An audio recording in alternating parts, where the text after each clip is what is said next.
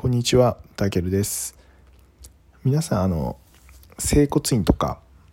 あの、普段行ったりしますかね？僕は結構行くんですよ。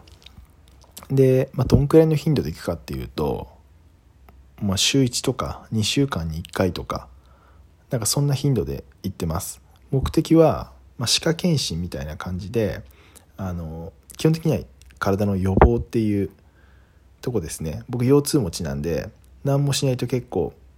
腰痛くなっちゃったりするんですけど、まあ、整骨院に通うようになってからは体のすごいコンディショニングができるようになってもうずっと体が調子がいいです。まあ、体が資本って言いますしあのいつも痛くなっちゃったり不調を抱えてる人は是非あの定期的に通うことをお勧めします。